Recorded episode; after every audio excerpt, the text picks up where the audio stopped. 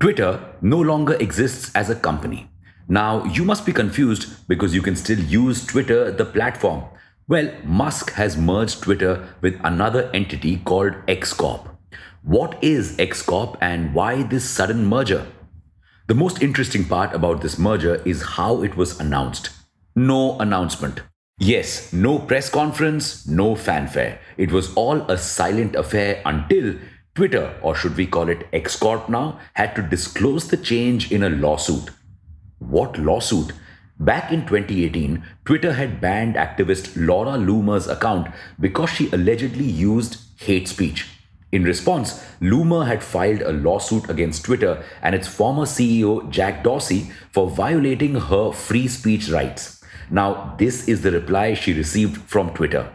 Twitter Inc. has been merged into X Corp and no longer exists.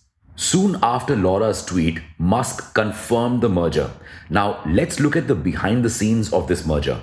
X Corp was established on the 9th of March in Nevada and was merged with Twitter on the 15th of March.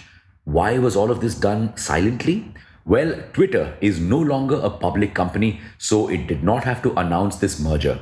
Now, the question is why the merger? Well, Musk had it planned all along. He tweeted that buying Twitter was an accelerant to creating X, the everything app. And merging Twitter with X Corp is the first step towards this. Yes, Musk wants to create an everything app or a super app. Yes, an app that does pretty much everything. Want to book a flight? Open the super app. Out of groceries, super app, starting out with investments, you know where to head to. It's like the solution to all your problems in life. Just like your mom. Looks like Musk might be taking cues from WeChat, one of the largest super apps of the world.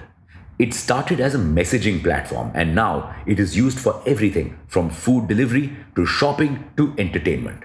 Musk could also follow the same path. It would leverage Twitter's 14 million daily active users and become their go to app for everything. But maybe Musk is being a little too ambitious. Building and scaling super apps is super difficult. Super apps have been successful only in certain Asian countries like China, Indonesia, and Singapore. Even India's first super app, Tata Neu, isn't getting a lot of traction.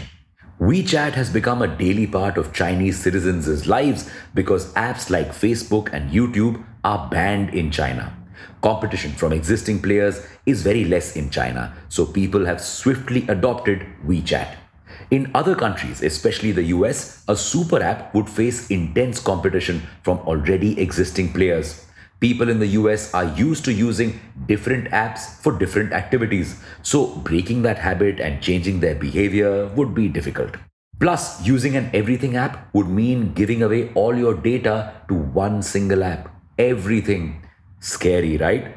With US regulators getting stricter with data privacy laws, and everything app sounds like a distant dream. But Musk always manages to surprise us. We'll have to see what Musk's mastermind is really cooking. What do you think is Musk's long term vision? And would you prefer a super app for everything? See you in the next episode. Jai Hind.